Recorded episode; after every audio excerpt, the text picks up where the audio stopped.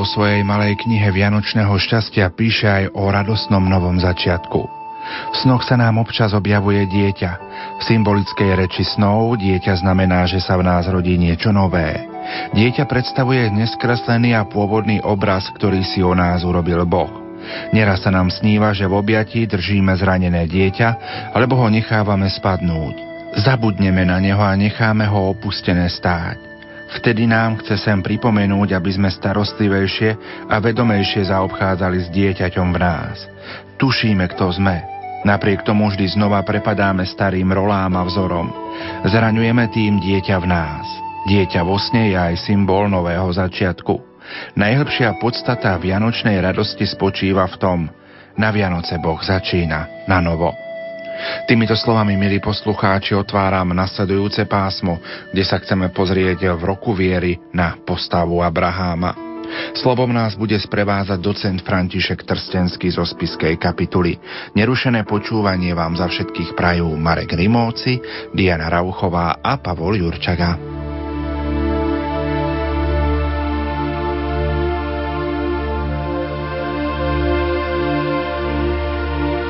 V roku viery si obnovme svoju vieru. Obnovme svoju vieru.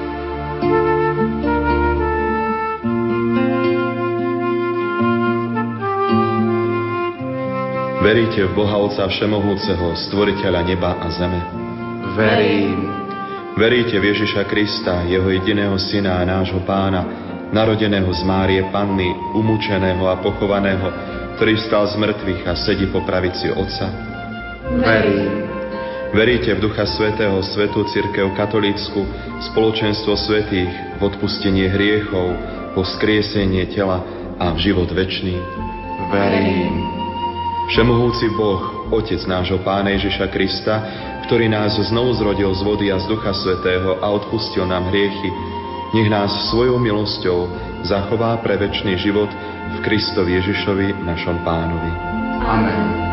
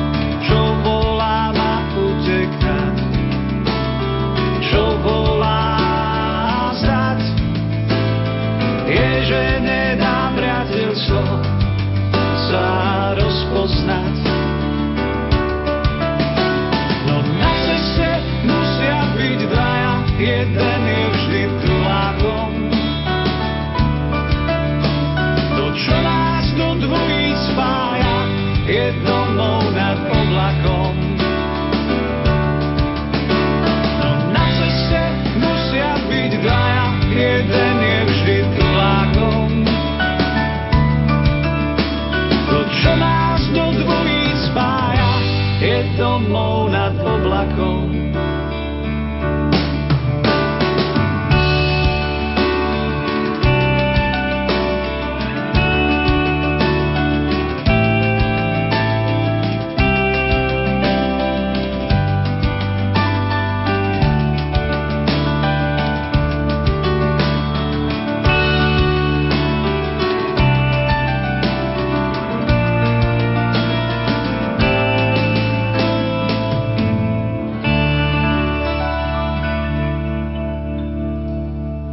Spoločne pozrieť aj do svätého písma. Nalistujeme si knihu Genesis 22. kapitolu 1. až 19. verš. Za nás v Rádiu Lumen už tradične listuje vo Svetom písme kolegyňa Jana Verešová.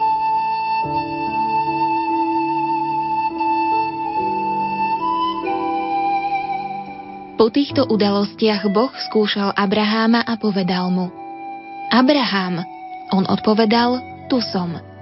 A on hovoril, vezmi svojho syna, svojho jediného syna Izáka, ktorého miluješ, a choď do krajiny moria.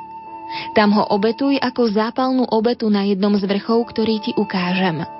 Abraham vstal včas ráno, osedlal osla, zobral so sebou dvoch svojich sluhov a svojho syna Izáka a narúbal dreva na zápalnú obetu. Potom sa vybral na miesto, ktorému označil Boh. Na tretí deň, keď Abraham zdvihol oči, zďaleka uvidel to miesto. Tu Abraham povedal svojim sluhom Vy ostaňte tu s oslom. Ja, chlapec, pôjdeme až tamto. Pomodlíme sa a vrátime sa k vám. Potom vzal Abraham drevo na zápalnú obetu a naložil ho na svojho syna Izáka. Sám vzal oheň a nôž a takto šli obaja spolu. Tu povedal Izák svojmu otcovi Abrahámovi. Oče, on mu odvetil. Hľa, tu som, syn môj. A on mu povedal. Drevo a oheň na zápalnú obetu je tu, kde však je baránok na zápalnú obetu. Abraham mu odvetil. Boh si už obstará baránka na zápalnú obetu, syn môj. A išli obaja spolu ďalej. Keď došli na miesto, ktorému označil Boh, Abraham tam postavil oltár, naukladal drevo, poviazal svojho syna Izáka a položil ho na oltár na drevo. Potom Abraham siahol rukou a vzal nôž, aby zabil svojho syna. Vtedy naň zavolal pánov aniel z neba. Abraham, Abraham. On odpovedal, tu som. On mu povedal, nevystieraj ruku na chlapca a neubližuj mu. Teraz som totiž poznal, že sa bojíš Boha a neušetril si svojho jediného syna kvôli mne. Tu zdvihol Abraham oči a uzrel barana, ktorý bol rohami zachytený v kroví. Abraham podišiel, barana vzal a obetoval ho ako zápalnú obetu na miesto svojho syna. A Abraham nazval toto miesto Pán vidí. A tak sa ešte aj dnes hovorí. Na vršku Pán uvidí. Pánov aniel však aj druhý raz volal na Abraháma z neba.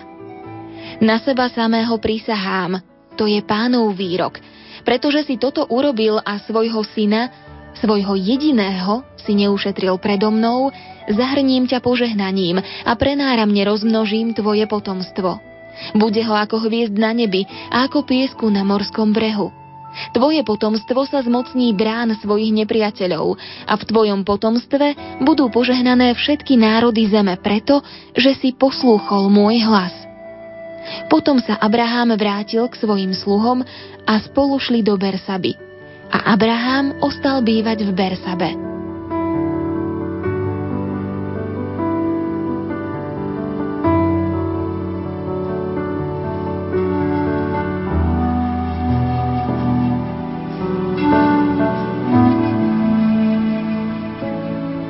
Arcibiskup Stanislav Zvolenský vo svojej katechéze o Abrahámovi povedal Abrahám, praotec vyvoleného národa, má výsadné miesto v dejinách spásy. Jeho život a jedinečnú vieru opisuje prvá kniha svätého písma od 12. po 25. kapitolu. Kniha Genesis predstavuje Abraháma ako človeka, ktorého Boh oslobil, viedol a aj skúšal, aby z neho vytvoril neuveriteľne obdareného otca nespočítateľného ľudu. Pokračuje docent František Trstenský. Bratia a sestry, milí priatelia, v dnešnej katechéze chceme sa zamýšľať nad biblickou postavou Abraháma, pravca vo viere. Postava Abraháma je o to viac dôležitejšia a vážnejšia, pretože je postavou, ktorá zjednocuje tri veľké náboženstvá. Kresťanstvo, ktoré sa pozerá na Abraháma ako na svojho prahodca vo viere, vo viere, ktorá našla svoje naplnenie v Ježišovi Kristovi. Abraham je prahodcom židovského náboženstva a rovnako Abraham je dôležitým aj pre islám, ktorý verí, že syn Abraháma, Izmael, je otcom, z ktorého pochádzajú moslimovia. Preto príklad Abraháma môže byť aj myšlienkou pre naše modlitby za pokoj vo svete. Môže byť aj postavou, ktorá nás učí vzájomnej úcte jedného náboženstva druhému. Zvlášť to vidíme a uvedomujeme si my, ktorí žijeme v Európe, keď sa vytráca v mene náboženskej neutrality, vytráca sa kresťanská identita, vytráca sa úcta a tolerancia k náboženstvu, ktorým je kresťanstvo. A vytráca sa aj myšlienka židokresťanských koreňov Európy. Vráťme sa k našej postave biblického pravca Abraháma. Sveté písmo jeho dejiny umiestňuje do knihy Genesis, do prvej knihy Svetého písma a jeho príbeh je zachytený od 12. po 25. kapitolu tejto knihy. Je zaujímavé, že v týchto kapitolách Boh prehovoril k Abrahámovi celkovo sedemkrát. Prvýkrát to bolo v 12. kapitole, keď mu prikázal, aby opustil rodnú krajinu. A posledný krát, keď Boh sa prihovoril Abrahámovi, je v 22. kapitole, teda v kapitole, ktorá je aj našou kapitolou, nad ktorou sa dnes zamýšľame pri obetovaní Izáka. Obetovanie Izáka je jedinečným rozprávaním. Hneď na začiatku čitateľ už vie, že Boh skúša Abraháma. Ale samotný Abrahám sa to dozvie až v 12. verši tohto úrivku.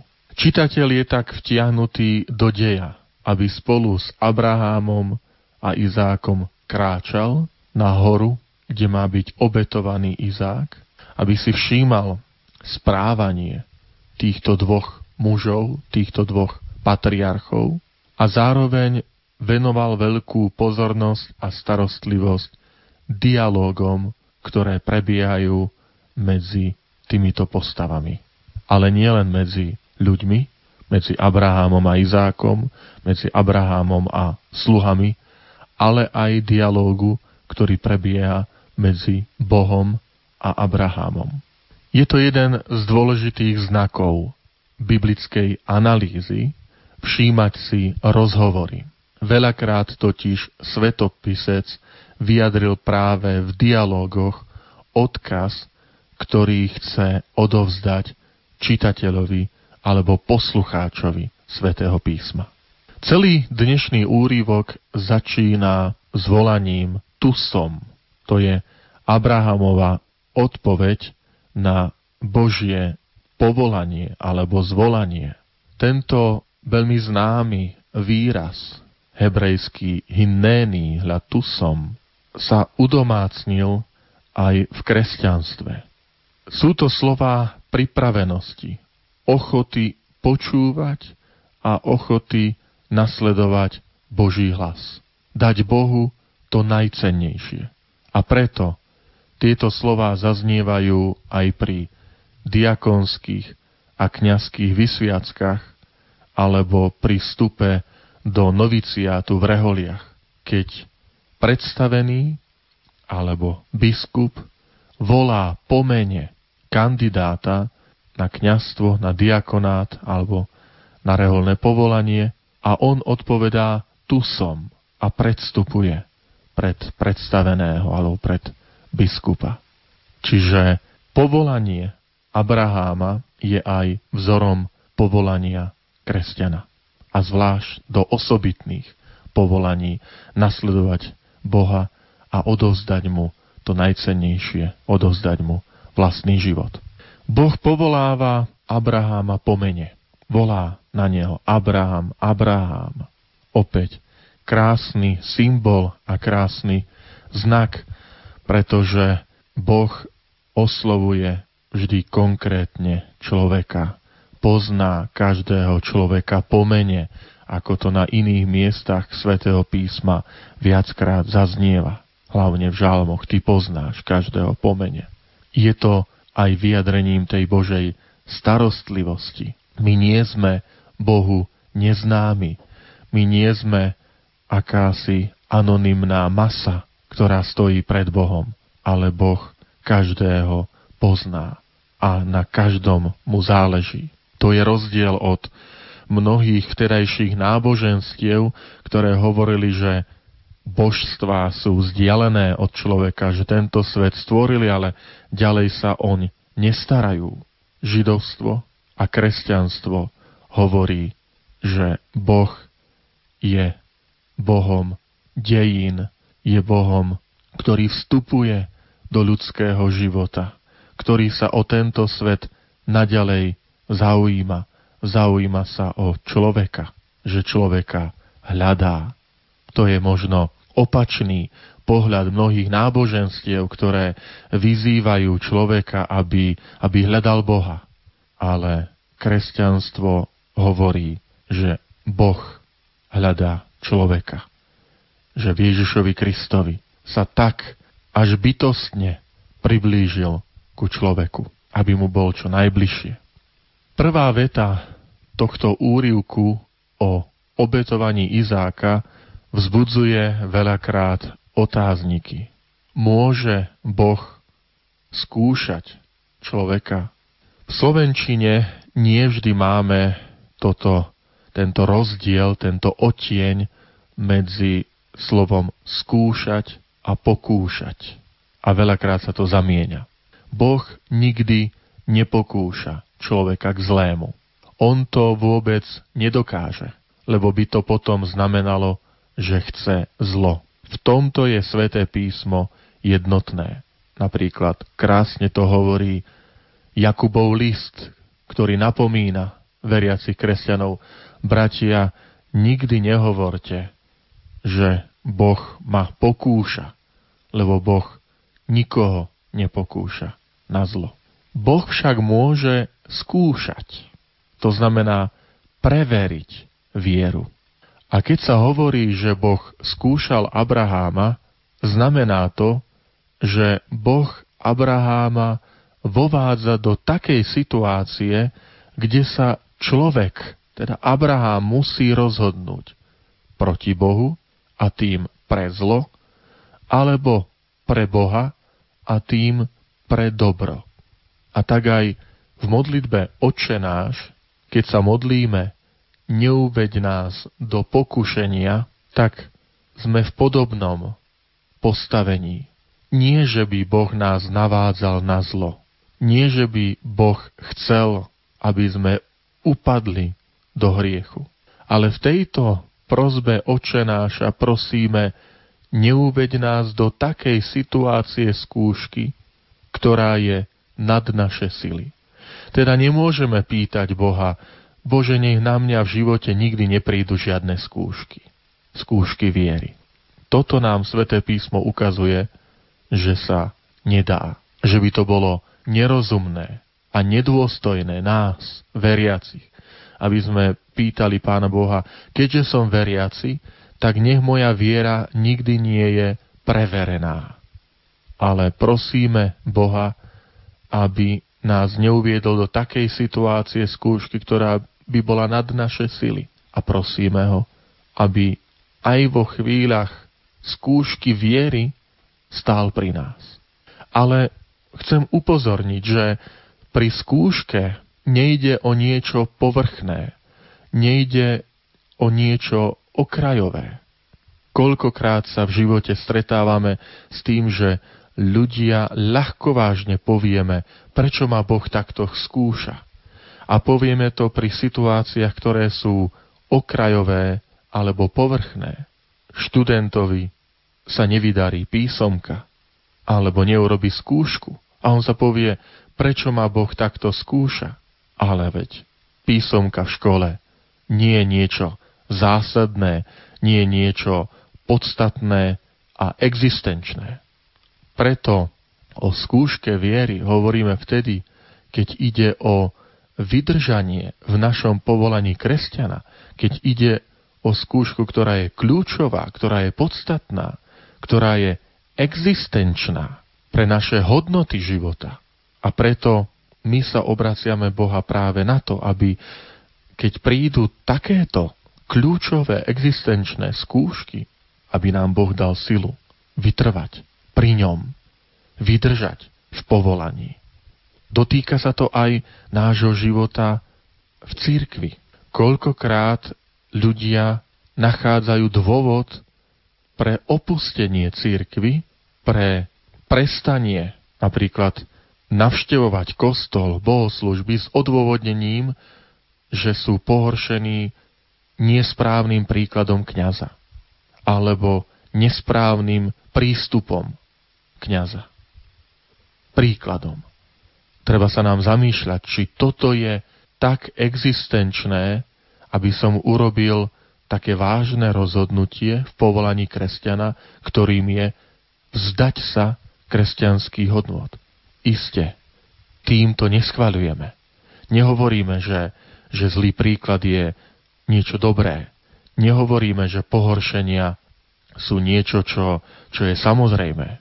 Máme sa usilovať, aby pohoršenia neboli. Kňaz sa má usilovať, aby v živote žil autenticky svoju vieru, aby bol tak príkladom pre veriacich, ktorí sú mu zverení.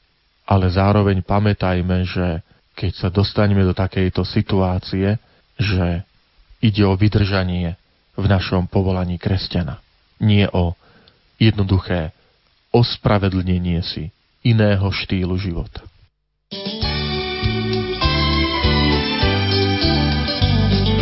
Keď to počul sa, že sa na zem narodiť má pán, tak preveľmi sa zaradoval v nebi Abraham. Keď jedného dňa z nebies uzrel dieťa v jasličkách, tu do spevu sa pustila s ním anielský znel hlas. Aleluja, Hosanna, na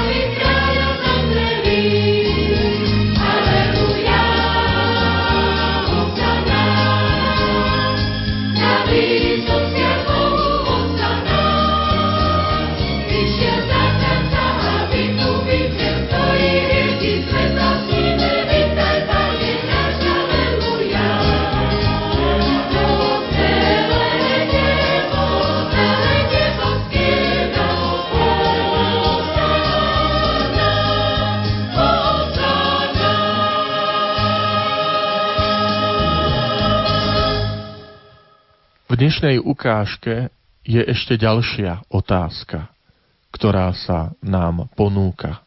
A to je otázka ľudskej obety. Niekomu môže pripadať Boh krutý, keď žiada Abraháma, aby mu obetoval syna Izáka. Môže Boh, o ktorom veríme, že je láskavý a milosrdný, spravodlivý a dobrotivý, žiadať vôbec ľudskú obetu? Na správne pochopenie odpovede je potrebné všímať si vtedajší sociálny, kultúrny a náboženský rámec, kontext, v ktorom sa Abraham pohyboval a žil. Pretože náboženstvo nie je abstraktnou naukou, ale je odpoveďou človeka alebo vzťahom človeka s Bohom v konkrétnom životnom priestore a čase. V dobe Abraháma v okolitých národoch bola prax prinášať aj ľudské obety.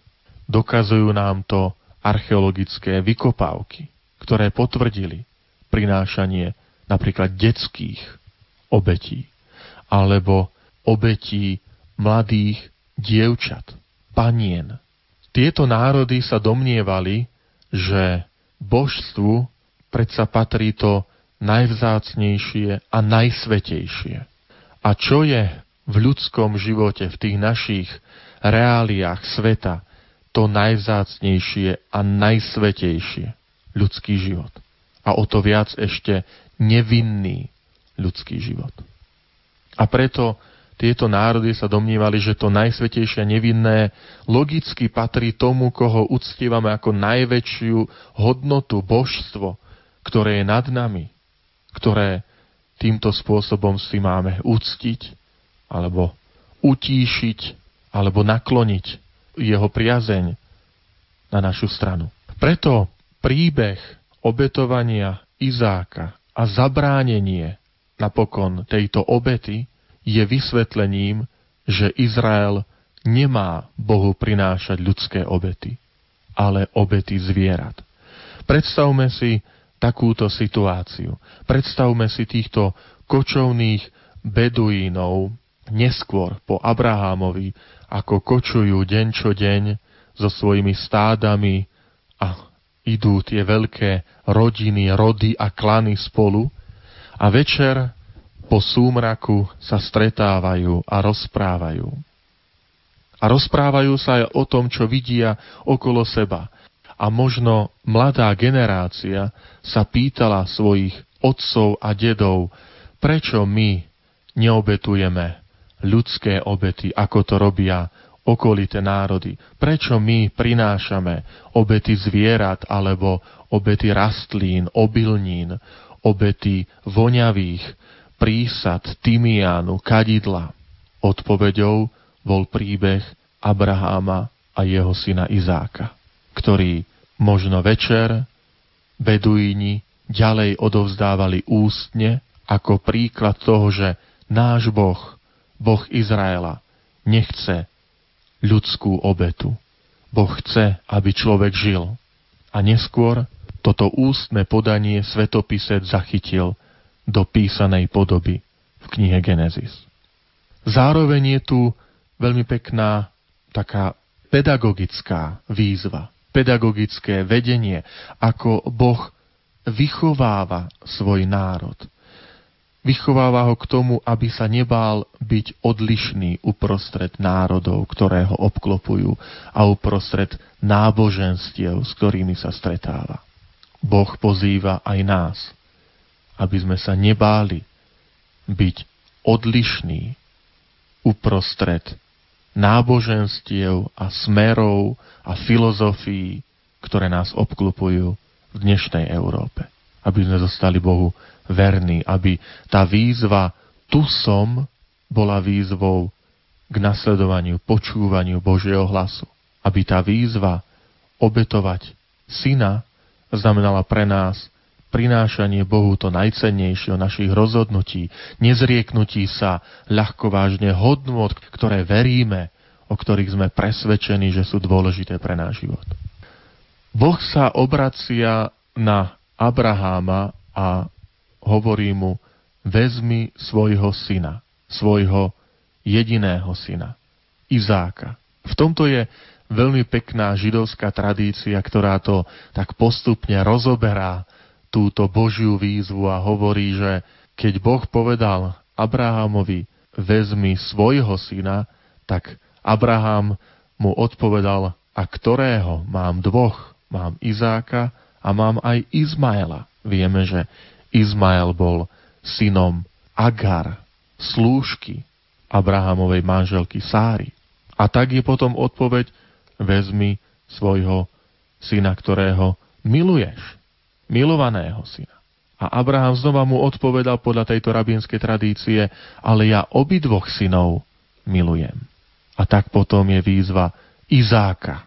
A vtedy teda Abraham vedel, že Boh má ten plán a tú skúšku, ktorá sa vzťahuje na obetovanie Izáka, syna Sáry. Abraham, Izák a sluhovia kráčajú na vrch Moria. Označenie tohto vrchu je slovnou hračkou v hebrejčine, pretože sloveso ráa znamená vidieť.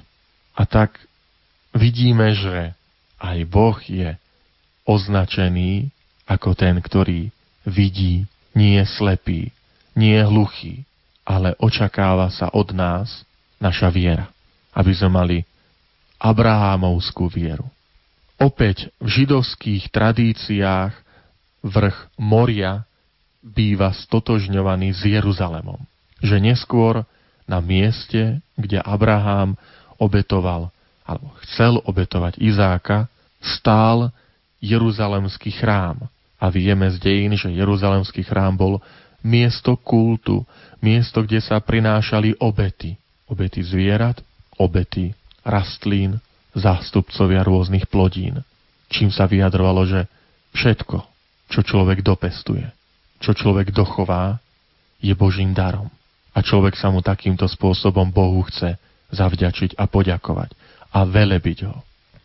Zároveň kopce a vrchy vždy v náboženstve, a osobitne to platí pre židovstvo a kresťanstvo, majú svoje osobitné miesto a svoj osobitný význam.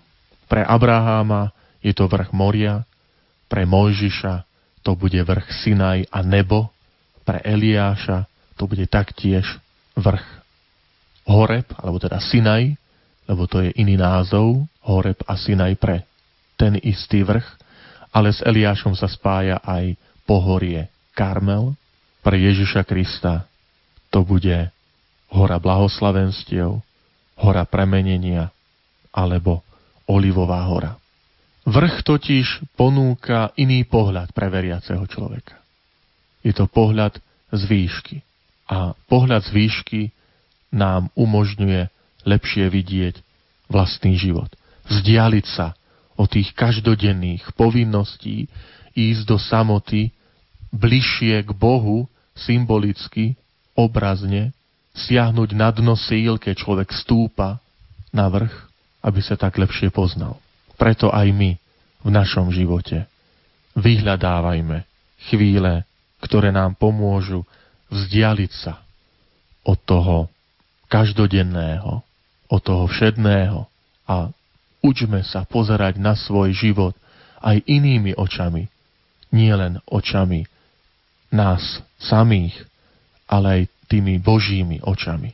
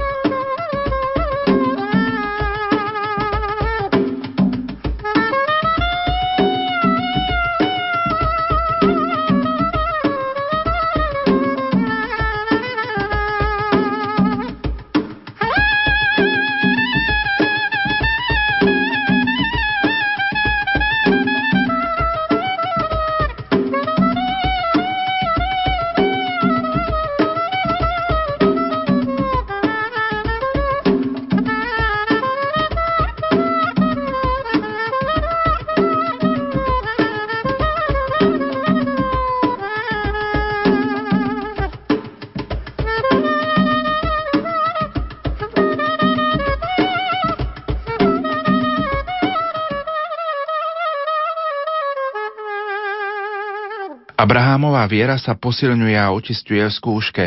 Boh skúša Abraháma, takže od neho žiada obetovanie Izáka, hoci práve na Izákovi spočíva prísľub početného potomstva. Opäť docent František Trstenský. Ďalej pokračujeme v texte, keď sa hovorí, že na tretí deň sa priblížili k vrchu moria. Číslo 3, táto číslovka, je dôležitá v Svetom písme. Mnohé udalosti sa odohrávajú v Biblii na tretí deň. V Biblii časový úsek 3 dni označuje niečo, po čom nasleduje niečo ešte oveľa dôležitejšie, niečo mimoriadne. U nás by sme to mohli obrazne povedať, že niečo, čo sa stane v hodine 12. Niečo mimoriadne dôležité.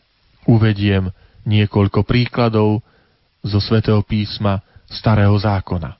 Napríklad, keď prichádzajú Jakubovi synovia, Jozefovi bratia do Egypta, tak Jozef ich dá na niekoľko dní do väzenia. A potom kniha Genesis v 42. kapitole hovorí, na tretí deň im Jozef povedal, ak chcete žiť, musíte to urobiť. To znamená nechať tu jedného zo svojich bratov a odísť naspäť k svojmu otcovi Jakubovi do Izraela a priviesť tu najmladšieho syna Benjamína. V knihe Exodus sa hovorí, keď prichádzajú predstavení Izraelitov za faraónom, Boh ich posiela. Posiela im Mojžiša, Árona a im dáva túto inštrukciu. Je to v 3. kapitole, 18. verš knihy Exodus. Pôjdete k egyptskému kráľovi a poviete mu, Pán Boh Hebrejov nám prišiel v ústrety a teraz musíme ísť na tri dni cesty do púšte, aby sme pánovi nášmu Bohu priniesli obetu.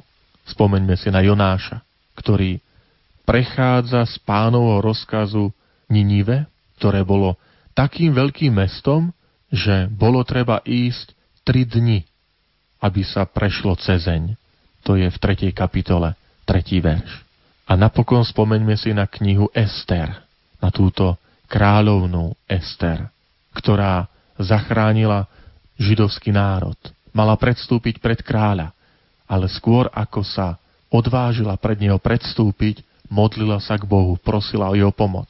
A tak v 5. kapitole knihy Ester sa píše, na tretí deň si Ester obliekla kráľovské rúcho a postavila sa do vnútorného dvora kráľovského domu.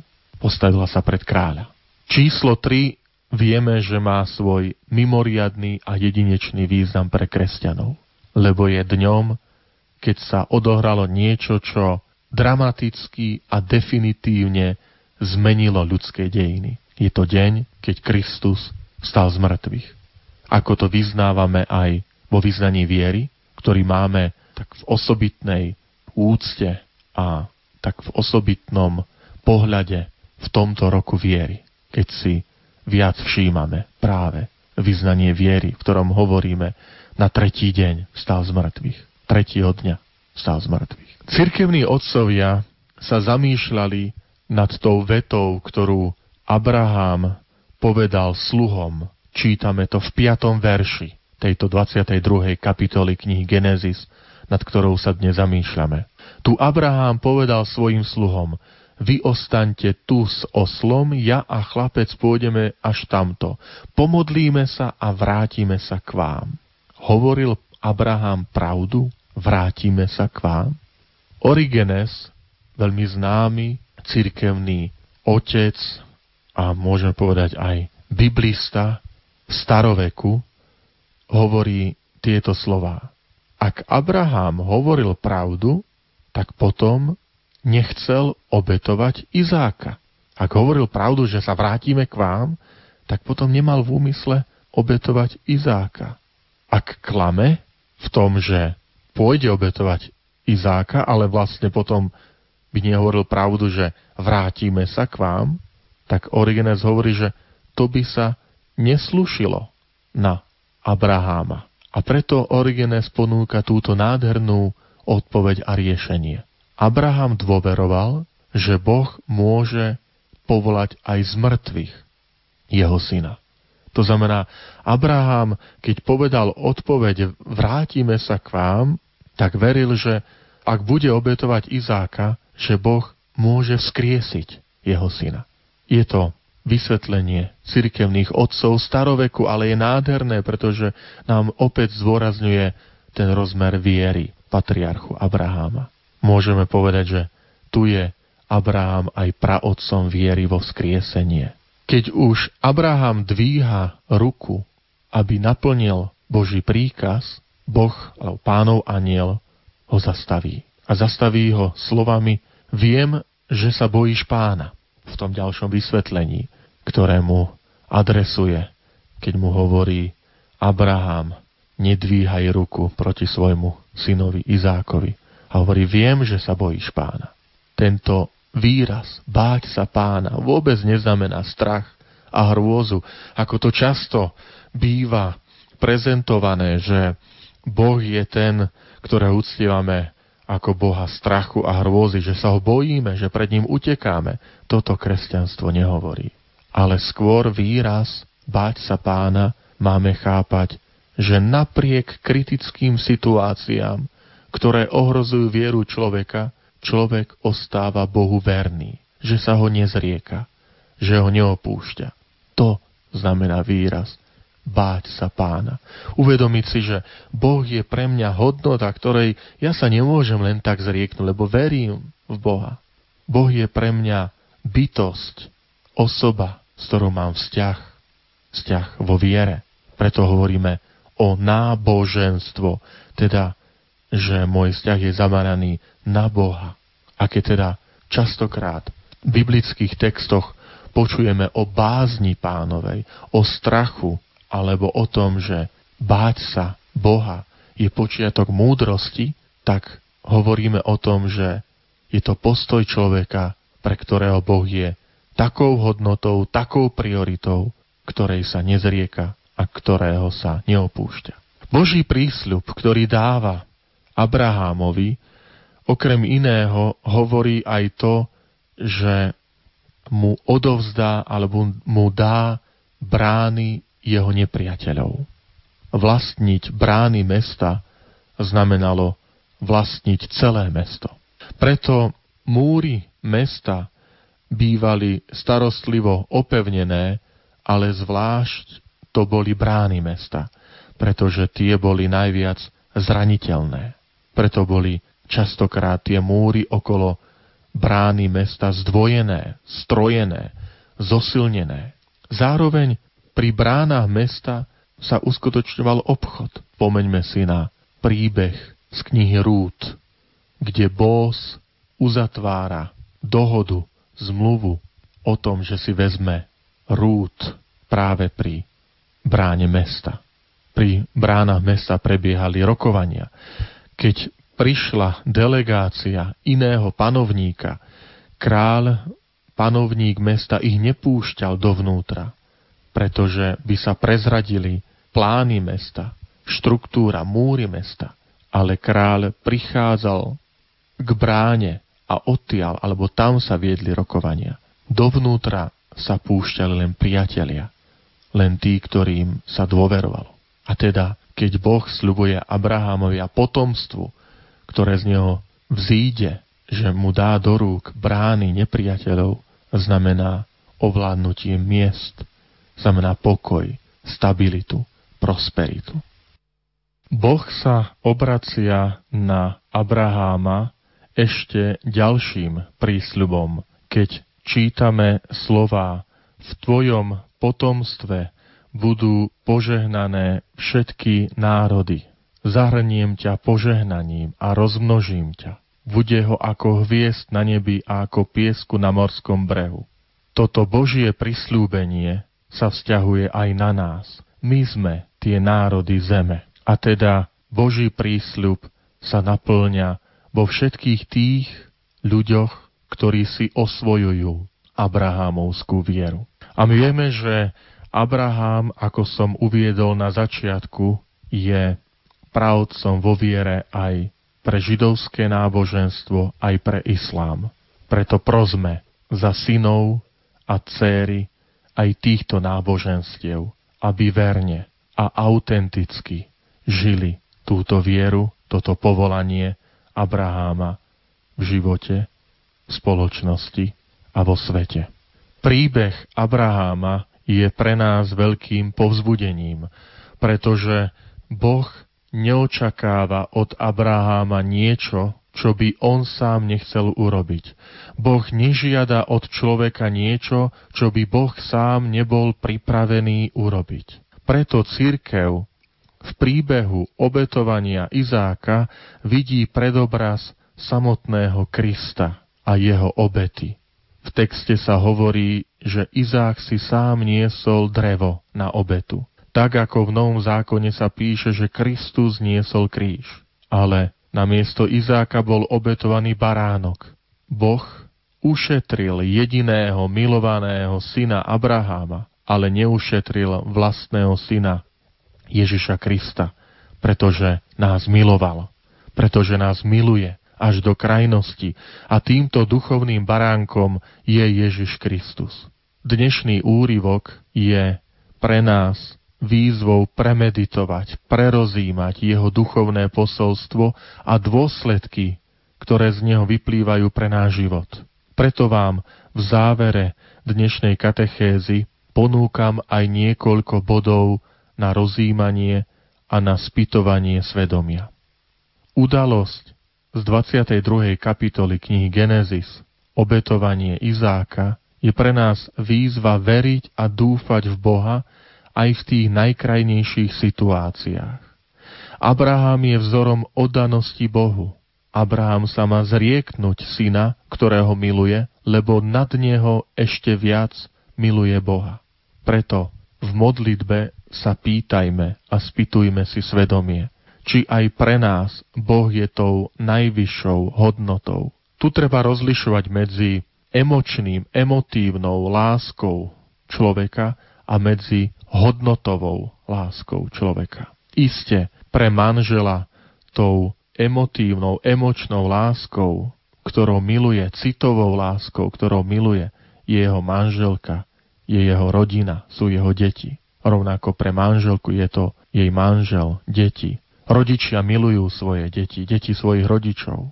Ale tu hovoríme o láske hodnotovej, že tou hodnotou, prioritou, najvyššou, podľa ktorej ja v živote žijem, podľa ktorej aj tie medziludské vzťahy usmerňujem, je Boh. Že podľa Neho pristupujem k manželke, k manželovi, k deťom, k rodine. Príbeh Abraháma a Izáka je príbehom viery a nádeje v Boha aj v tých najkrajnejších situáciách. Pýtajme sa, či takto dôsledne žijeme svoju vieru v každodenných udalostiach. A keď prídu chvíle skúšky, či sa rozhodujem pre Boha a pre dobro.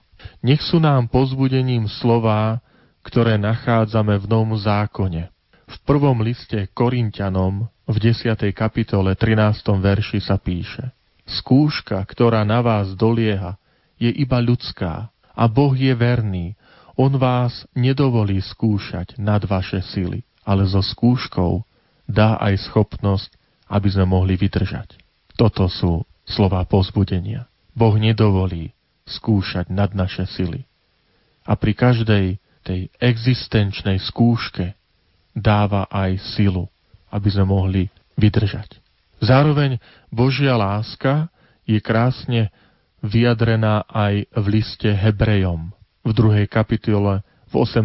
verši sa píše o Ježišovi Kristovi týmito slovami, pretože sám prešiel skúškou utrpenia, môže pomáhať tým, ktorí sú skúšaní. Preto, svetí bratia, účastníci nebeského povolania, hľadte na Ježiša, apoštola a veľkňaza nášho vyznania. Bratia a sestry, milí priatelia, hľaďme na Ježiša Krista, ako na nášho veľkňaza, ako na nášho učiteľa, majstra, brata, priateľa, ako na vzor nášho povolania a života viery. V ňom vidíme to, ako on veril a dúfal v Boha, aj v tých najkrajnejších situáciách, v situácii kríža, ako sa nezriekol svojho otca. Text o obetovaní Izáka pravidelne zaznieva počas veľkonočnej vigílie na Bielu sobotu. Abrahamova viera je príkladom našej veľkonočnej viery, ktorou veríme a vyznávame smrť a zmrtvých stanie Ježiša, tohto Izáka nového zákona. Preto počas veľkonočnej vigílie na Bielu sobotu si obnovujeme vieru. V tomto roku viery ktorý prežívame, vyhľadávajme miesta modlitby, ticha a rozjímania, aby sme si častejšie obnovovali našu vieru. Napokon je to eucharistická modlitba, ktorá spomína slovami kniaza, ako si milo prijal žertvu nášho právca Abraháma. A tá každá Eucharistia je vlastne spomienkou aj na túto obetu Abraháma, pretože je predobrazom obety Ježiša Krista. A naša účasť na Svetej Omši môže byť práve spojením týchto biblických textov. Každé slávenie Svetej Omši je totiž aj našou obetou. Veď to zaznieva pri Svetej Omši, keď ústami kniaza počujeme a vyznávame, modlite sa, bratia a sestry, aby sa moja i vaša obeta zalúbila Bohu Otcu Všemohúcemu. Nech aj naše životy sú takouto obetou milou Bohu. Nech naše životné situácie, rôzne skúšky, ťažkosti majú svoje nasmerovanie na Boha. Nech žijeme svoj život vo viere, že Boh je pri nás, že Boh je Bohom živým, že tak, ako je označený v starom zákone Boh, že je Bohom Abraháma, Izáka, Jakuba, tak je Boh Bohom Ježiša Krista. Tak je Boh Bohom prvých kresťanov, apoštolov a tak je Bohom aj nás, mňa dnes.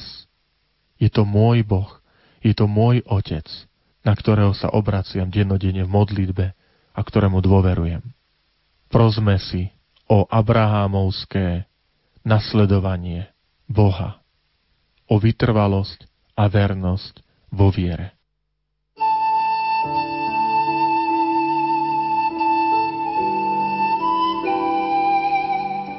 Milí poslucháči, v uplynulých minútach sme si v roku viery priblížili postavu Abraháma.